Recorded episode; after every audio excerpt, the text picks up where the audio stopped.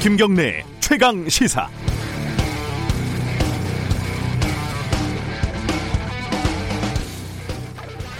아무리 생각해도 이건 좀 웃기려고 하는 것 같은데 혹시 그게 아니면 아마도 허경영 씨를 벤치마킹 했을까요? 이게 성공했는지 한번 보시죠. 어, 민경욱 의원이 어제 선거 조작 의혹과 관련해서 세상을 뒤집을 만한 증거를 공개했다고 하는데 그게 첫 번째가 출구조사 발표가 났는데 민주당 지도부들이 아무도 웃지 않았다. 두 번째가 양정철 전 민주연구원장이 선거가 이겼는데 무섭고 두려운 결과라며 정계 은퇴를 선언했다. 뭔가가 이상하다는 거죠. 그러면서 투표용지를 어디서 주워와서 흔들고 파쇄된 투표용지가 발견됐다면서 봉지를 또 흔들고 어, 국회 토론회장에 모인 지지자들은 환호성을 지르고 민경욱 대통령을 연호하고 급기야 어떤 지지자는 투표 조작 증거를 게시를 받았다고 주장을 하고 뭐 그러면서 구체적인 설명은 별로 없었습니다. 이게 거대한 아재 개그 쇼가 아니면 무엇이겠습니까? 하지만 실패한 것 같습니다. 웃음이 아니라 짜증이 나잖아요. 허경영 씨는 그래도 가만 보면 어이가 없지만 재밌기라도 하지 않습니까? 민경욱 의원은 의심이 나면 가장 혹독한 검증을 거쳐야 한다고 목소리를 높였는데 제가 볼 때는 혹독한 검증이 가장 필요한 건 민 의원의 주장인 것 같습니다. 재범, 재검표까지도 필요 없겠습니다. 민 의원이 검증에만 응해준다면요. 어느 정파에나 일부 존재하는 이 지긋지긋한 음모론자들 재미도 없고 의미도 없습니다. 5월 12일 화요일 김경래 최강 시사 시작합니다. 네, 김경래 최강 시사는 유튜브 라이브 열려 있습니다. 문자 참여 기다립니다. 샵 9730으로 보내시면 되고요. 짧은 문자는 50원, 긴 문자는 100원. 스마트폰 콩 이용하셔도 좋습니다. 어, 오늘 1부에서는요, 지금 이태원 클럽 중심으로 코로나 확진자가 확산되고 있지 않습니까? 어, 이재갑 교수와 함께 자세히 이 문제 좀 짚어보고요. 2, 2부에는 더불어민주당 새 원내대표 김태년 의원 인터뷰 예정돼 있습니다.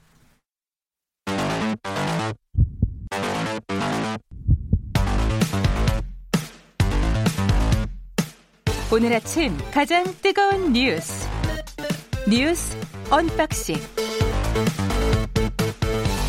네, 택배 박스를 뜯는 두근두근한 마음으로 항상 준비합니다. 뉴스 unboxing 고발 뉴스 민동기 기자 나와 있습니다. 안녕하세요. 안녕하십니까. 그리고 KBS 김양순 기자 나와 있습니다. 안녕하세요. 네, 안녕하세요. 아, 제가 하나 빠뜨렸군요. 2부에서 저희들이 이재정 경기도 교육감하고 등교 계약 연기된 거 이거 어떻게 해야 되나 언제까지 연기될까 아, 지금 걱정하시는 학부모들이 많습니다. 인터뷰 예정돼 있습니다.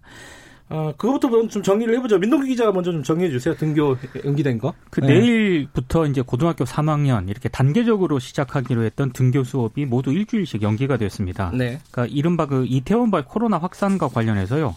아직 역학조사가 완료되지 않은 데다가 확진자들의 거주지가 전국에 퍼져 있기 때문에 네. 아무래도 지역사회 감염 확산 우려가 커졌기 때문으로 보이는데요. 20일 고3을 시작으로 다 일주일씩 이렇게 연기가 지금 되고 있습니다. 그리고 14일 치르기로 했던 고등학생들의 전국 연합 학력 평가 있지 않습니까? 네. 이것도 역시 20일 이후로 미뤄질 것으로 보입니다. 아무래도 뭐 교육감이라든가 교원 단체 등에서 등교 수업 일정을 연기하자 이런 입장을 냈거든요. 이게 좀 영향을 미친 것으로 보입니다. 더 연기될 수도 있는 거 아니에요, 지금? 네, 그죠? 네, 벌써 다섯 음. 번 연기됐거든요. 아, 다섯 번째예요? 네, 네, 다섯 번째 연기가 돼서 지금 굉장히 시름이 깊어지고 있는데 예. 일단 교육부가 20일 날 고3 등교 예정이잖아요. 근데 그동안까지의 역학조사 결과를 다시 한번 고려해가지고 20일에 등교를 앞두고 다시 한번 또 보겠다라고 네. 얘기를 해서 추가 연기 상황도 좀 이렇게 우리가 안 놓, 그러니까 좀 마음을 놓을 수는 네, 없습니다. 우리, 음. 어, 제 애는 마지막 차인데 6월 네. 초에 등교하기로 돼 있었는데 또 연기가 됐어요. 사실 1학기가 1학기 등교를 할 수 있는 건지도 약간 걱정이 되는 상황이기도 합니다. 근데 지금. 이제 네. 특히 이제 고3 같은 경우에 네. 이번에 뭐 수능 시험 일정이라든가 여러 가지 일정 등이 있지 않습니까? 수능은 변경 없다고 일단 아직까지는 변경이 예. 없다라고 일단 선을 긋고 있는데 예. 고3 입장에서는 학부모들도 마찬가지고요. 예. 계속 이렇게 등교를 못하고 연기가 되니까 뭐 심적 타격이라든가 이거 학사 일정 다 채울 수 있나 뭐 이런 우려까지 여러 가지 좀 고민이 좀 많은 것 같더라고요. 아, 고3은 특히 내신이 필요하잖아요. 그렇죠. 수시로 네. 대학을 가려면은 내신이 있어야 되는데 원래 이제 13일 날 등교하자마자 바로 중간고사였어요. 네. 이게 중간고사 일정이 또 일주일 미뤄지고 모의고사 그다음에 학력 평가까지 줄줄이 시험이 3종 세트로 기다리고 있단 말이죠. 네. 그러면은 이게 지금 중간고사랑 기말고사 그리고 다음번 중간고사까지 세 번의 내신을 통해서 수시를 써야 되는데 이게 가능한 일정이냐라는 음. 그런 걱정과 두 번째로는 지금까지 이제 3월부터 온라인 학습만 했잖아요. 네. EBS나 뭐 이학습터로 온라인 학습만 했는데 학교에 가면 중간고사를 보겠다고 하는데 아니 수업은 EBS로 해놓고 선생님들이 중간고사 문제를 내는 게 음, 맞냐? 음, 음. 차라리 중간고사 문제도 EBS에서 내라라는 음. 그런 그, 이야기까지 나오고 있어요. 나오고 아. 있어요. 그래서 고3들의 경우에는 시험이 바로 이제 대입에 영향을 미치니까 상당히 예민해 있습니다. 이게 사실 5월에 사실상 이제 6월 초까지 하면은 5월에 거의 전면 계약을 그렇죠. 예정하고 있었잖아요. 네. 이게 조금 어 뭐랄까 성급한 판단이 아니었나 결과론적으로 보면은 네. 이게 좀 방역 당국에서 어떤 얘기가 지금 오가고 있는지 이 얘기는 우리 브리핑 끝나면은 이재학 교수랑 좀 진지하게 얘기를 좀 나눠보겠습니다. 그리고 여기에 따라서 중고 초중고생의 계약이 연기가 되니까 대학들도 또 영향을 받겠죠, 당연히. 그러니까 원래는 그 지난 7일을 기준으로 예. 한국 사립대학 총장협의회 집계를 보면은요. 5월 11일 네. 대면 수업을 이제 대학도 시작하겠다 이렇게 밝힌 곳이 원래 21곳 정도 음, 됐는데 음, 21곳 네. 가운데 12곳이 대면 수업 일정을 뒤로 미뤄버렸습니다. 네. 그리고 이제 1학기 전체를 온라인 강의로 진행하겠다라는 대학도 원래 한 62곳 정도였는데 71곳으로 지금 늘었거든요. 네. 대학들도 이제 영향을 좀 받고 있는 겁니다. 제가 관여하는 수업이 하나가 있는데 그것도 사실 애초부터 1학기 전체를 온라인 수업으로 하겠다 네. 이렇게 정했더라고요. 음. 자 이거는 어, 차후에 좀 더 살펴보도록 하고요. 오늘 다음 얘기 좀 해보죠. 이게 어제 가장 큰 뉴스 중에 하나였습니다. 그 정의연 그러니까 위안부 피해자 단체죠. 정의경 연대와 연대에 대해서 이영수 할머님이 문제 제기를 했었고 그 이후에 어, 각종 언론에서 좀 보도들이 나오고 있습니다. 어제 기자회견 좀 정리를 해보죠. 김현수 네, 기자가. 정의기억연대 예. 우리가 정대협이라고 사실 불렀는데 이름을 바꿔서 정의기억연대가 됐죠. 예. 어제 공식 기자회견을 열어서 이제 이용수 할머니 이제 위안부 피해자입니다. 네. 후원금 사용이 불투명하다면서 더 이상 수요 시위에 참여하지 않겠다 라고 말한 지 나흘 만에 30년 동안 이 운동을 같이 해오며 가족같이 지내셨던 할머님의 서운함, 불안함, 분노를 겸허히 받아들인다라고 이야기를 했고요. 그다음에 할머니께 원치 않는 마음의 상처를 드려서 진심으로 사과드리겠다라고 이렇게 사과를 하고 회계 처리 문제에 대해서 이제 해명을 했습니다. 네, 그동안 조선일보, 중앙일보, 그리고 이제 문화일보 특히 세 군데가 네. 많이 지적을 해왔었는데 이제 일본군 위안부 피해자 문제 해결을 명분으로 해서 돈을 받은 다음에 이거를 피해자 지원을 안 하고 니들끼리 썼다라는 게 이제 일부 언론들의 주장의 핵심인데요. 이게 지금 국세청 홈택스에 사항이 다 공개가 되어 있고요. 네. 또 어제 기자회견을 하면서 공시 자료를 정리를 해서 다시 어, 기자들에게 보여줬어요. 그걸 보면은 이제 어제 나온 자료에 따르면은 전체 기부금 중에서 41%를 피해자를 위해서 썼다라고 네. 밝히고 있습니다. 근데 이게 이제 쟁점이 사실은 두 가지가 갈리는 건데 하나는 돈을 모아갖고 아까 김양순 기자가 얘기한 것처럼 돈을 모아서 허튼 데 쓰고 할머니한테 안 쓴 거 아니냐 네. 이렇게 어, 의심하는 쪽이 있는 거고 한쪽에서는 그게 할머니한테만 쓰도록 돼 있는 게 아니다. 활동이 굉장히 여러 가지다. 뭐 이런 겁니다, 지금. 그러니까 쟁점도 그거 같아요. 그러니까 예. 왜그 기부금을 받아서 피해자 할머니들한테 직접적으로 지급을 하지 않았느냐. 이제 네. 비판적으로 보시는 분들, 특히 이제 일부 보수 언론 이런 점을 문제를 삼고 있는데 근데 그건 전 이해가 잘 되지 않아요. 그러니까 저도 예. 잘 이해가 안 되거든요. 왜냐하면 이 정의기억연대라는 그 단체가요. 뭐 일본군 위안군 문제 해결을 위한 단체이기도 하지만 그 피해자 할머니들한테 후원금을 받아서 직접 피해자 할머니들을 지원하는 단체가 아니거든요. 네. 그 플러스 여러 가지 뭐 의료 지원, 정기 네. 방문 그리고 뭐 외출 동행 가는데도 활동가들이 다 또 옆에서 지원을 하고 있고 또 여러 가지 뭐 연구 조술 활동, 박물관 건립 이런 데도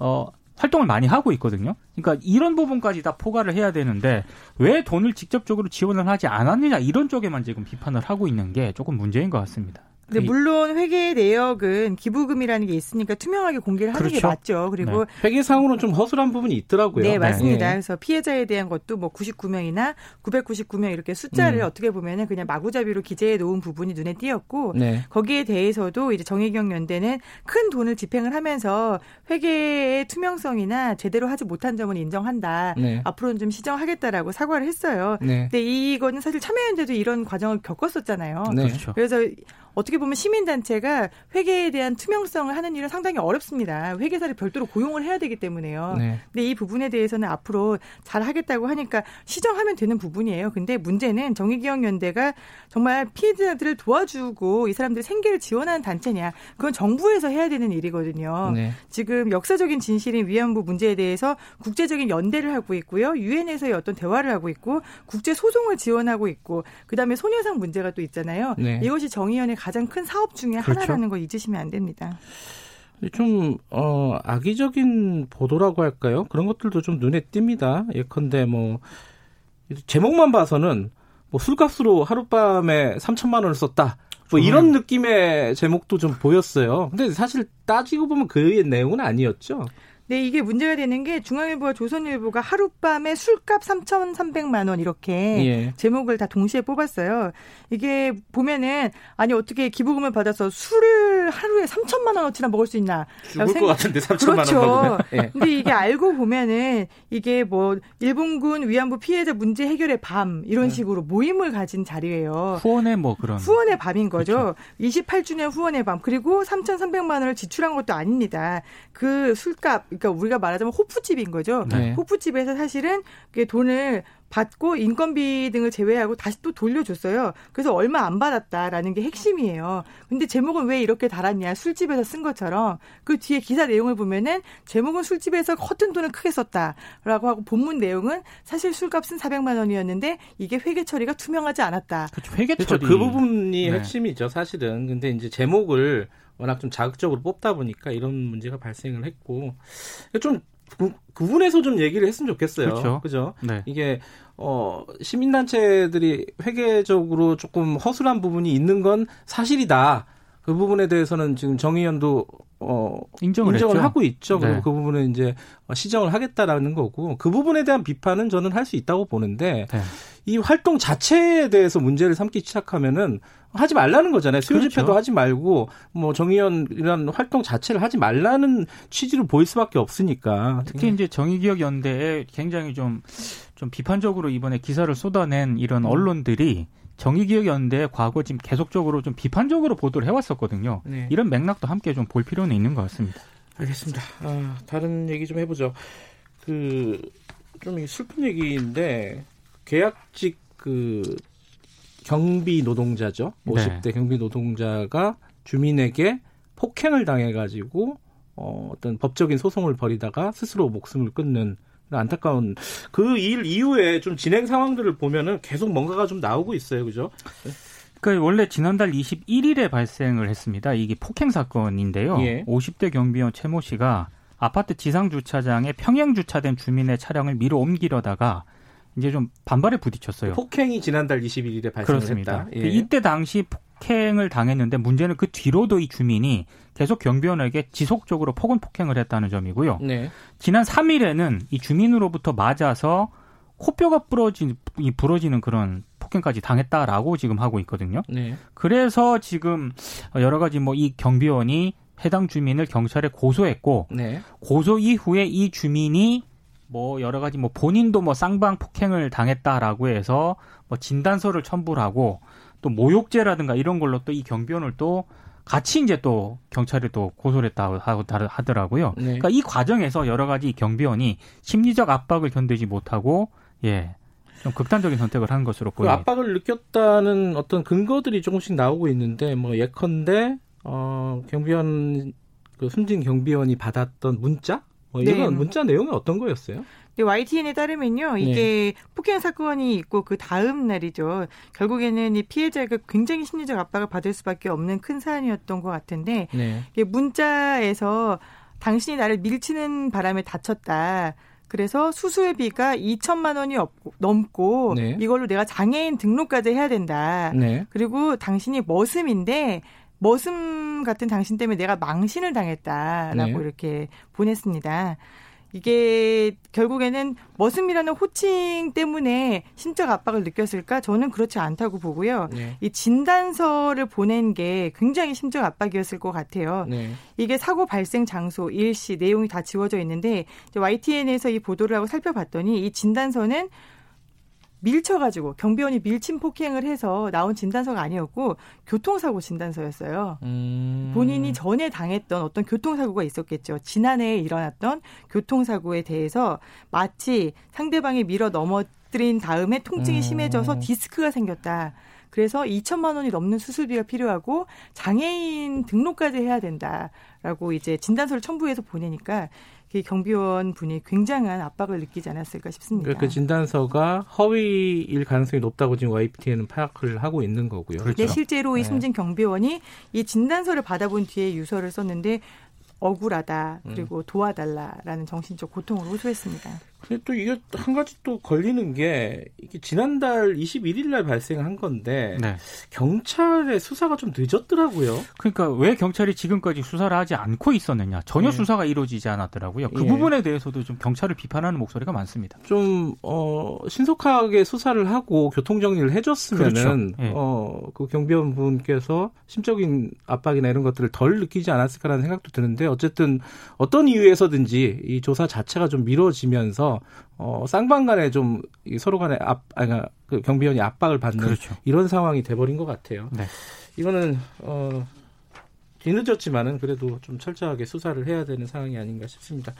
자, 여기까지 듣겠습니다. 고맙습니다. 고맙습니다. 고맙습니다. 뉴스 unboxing 고발 뉴스 민동기 기자, KBS 김양순 기자였습니다. 지금 시각은 7시 36분입니다.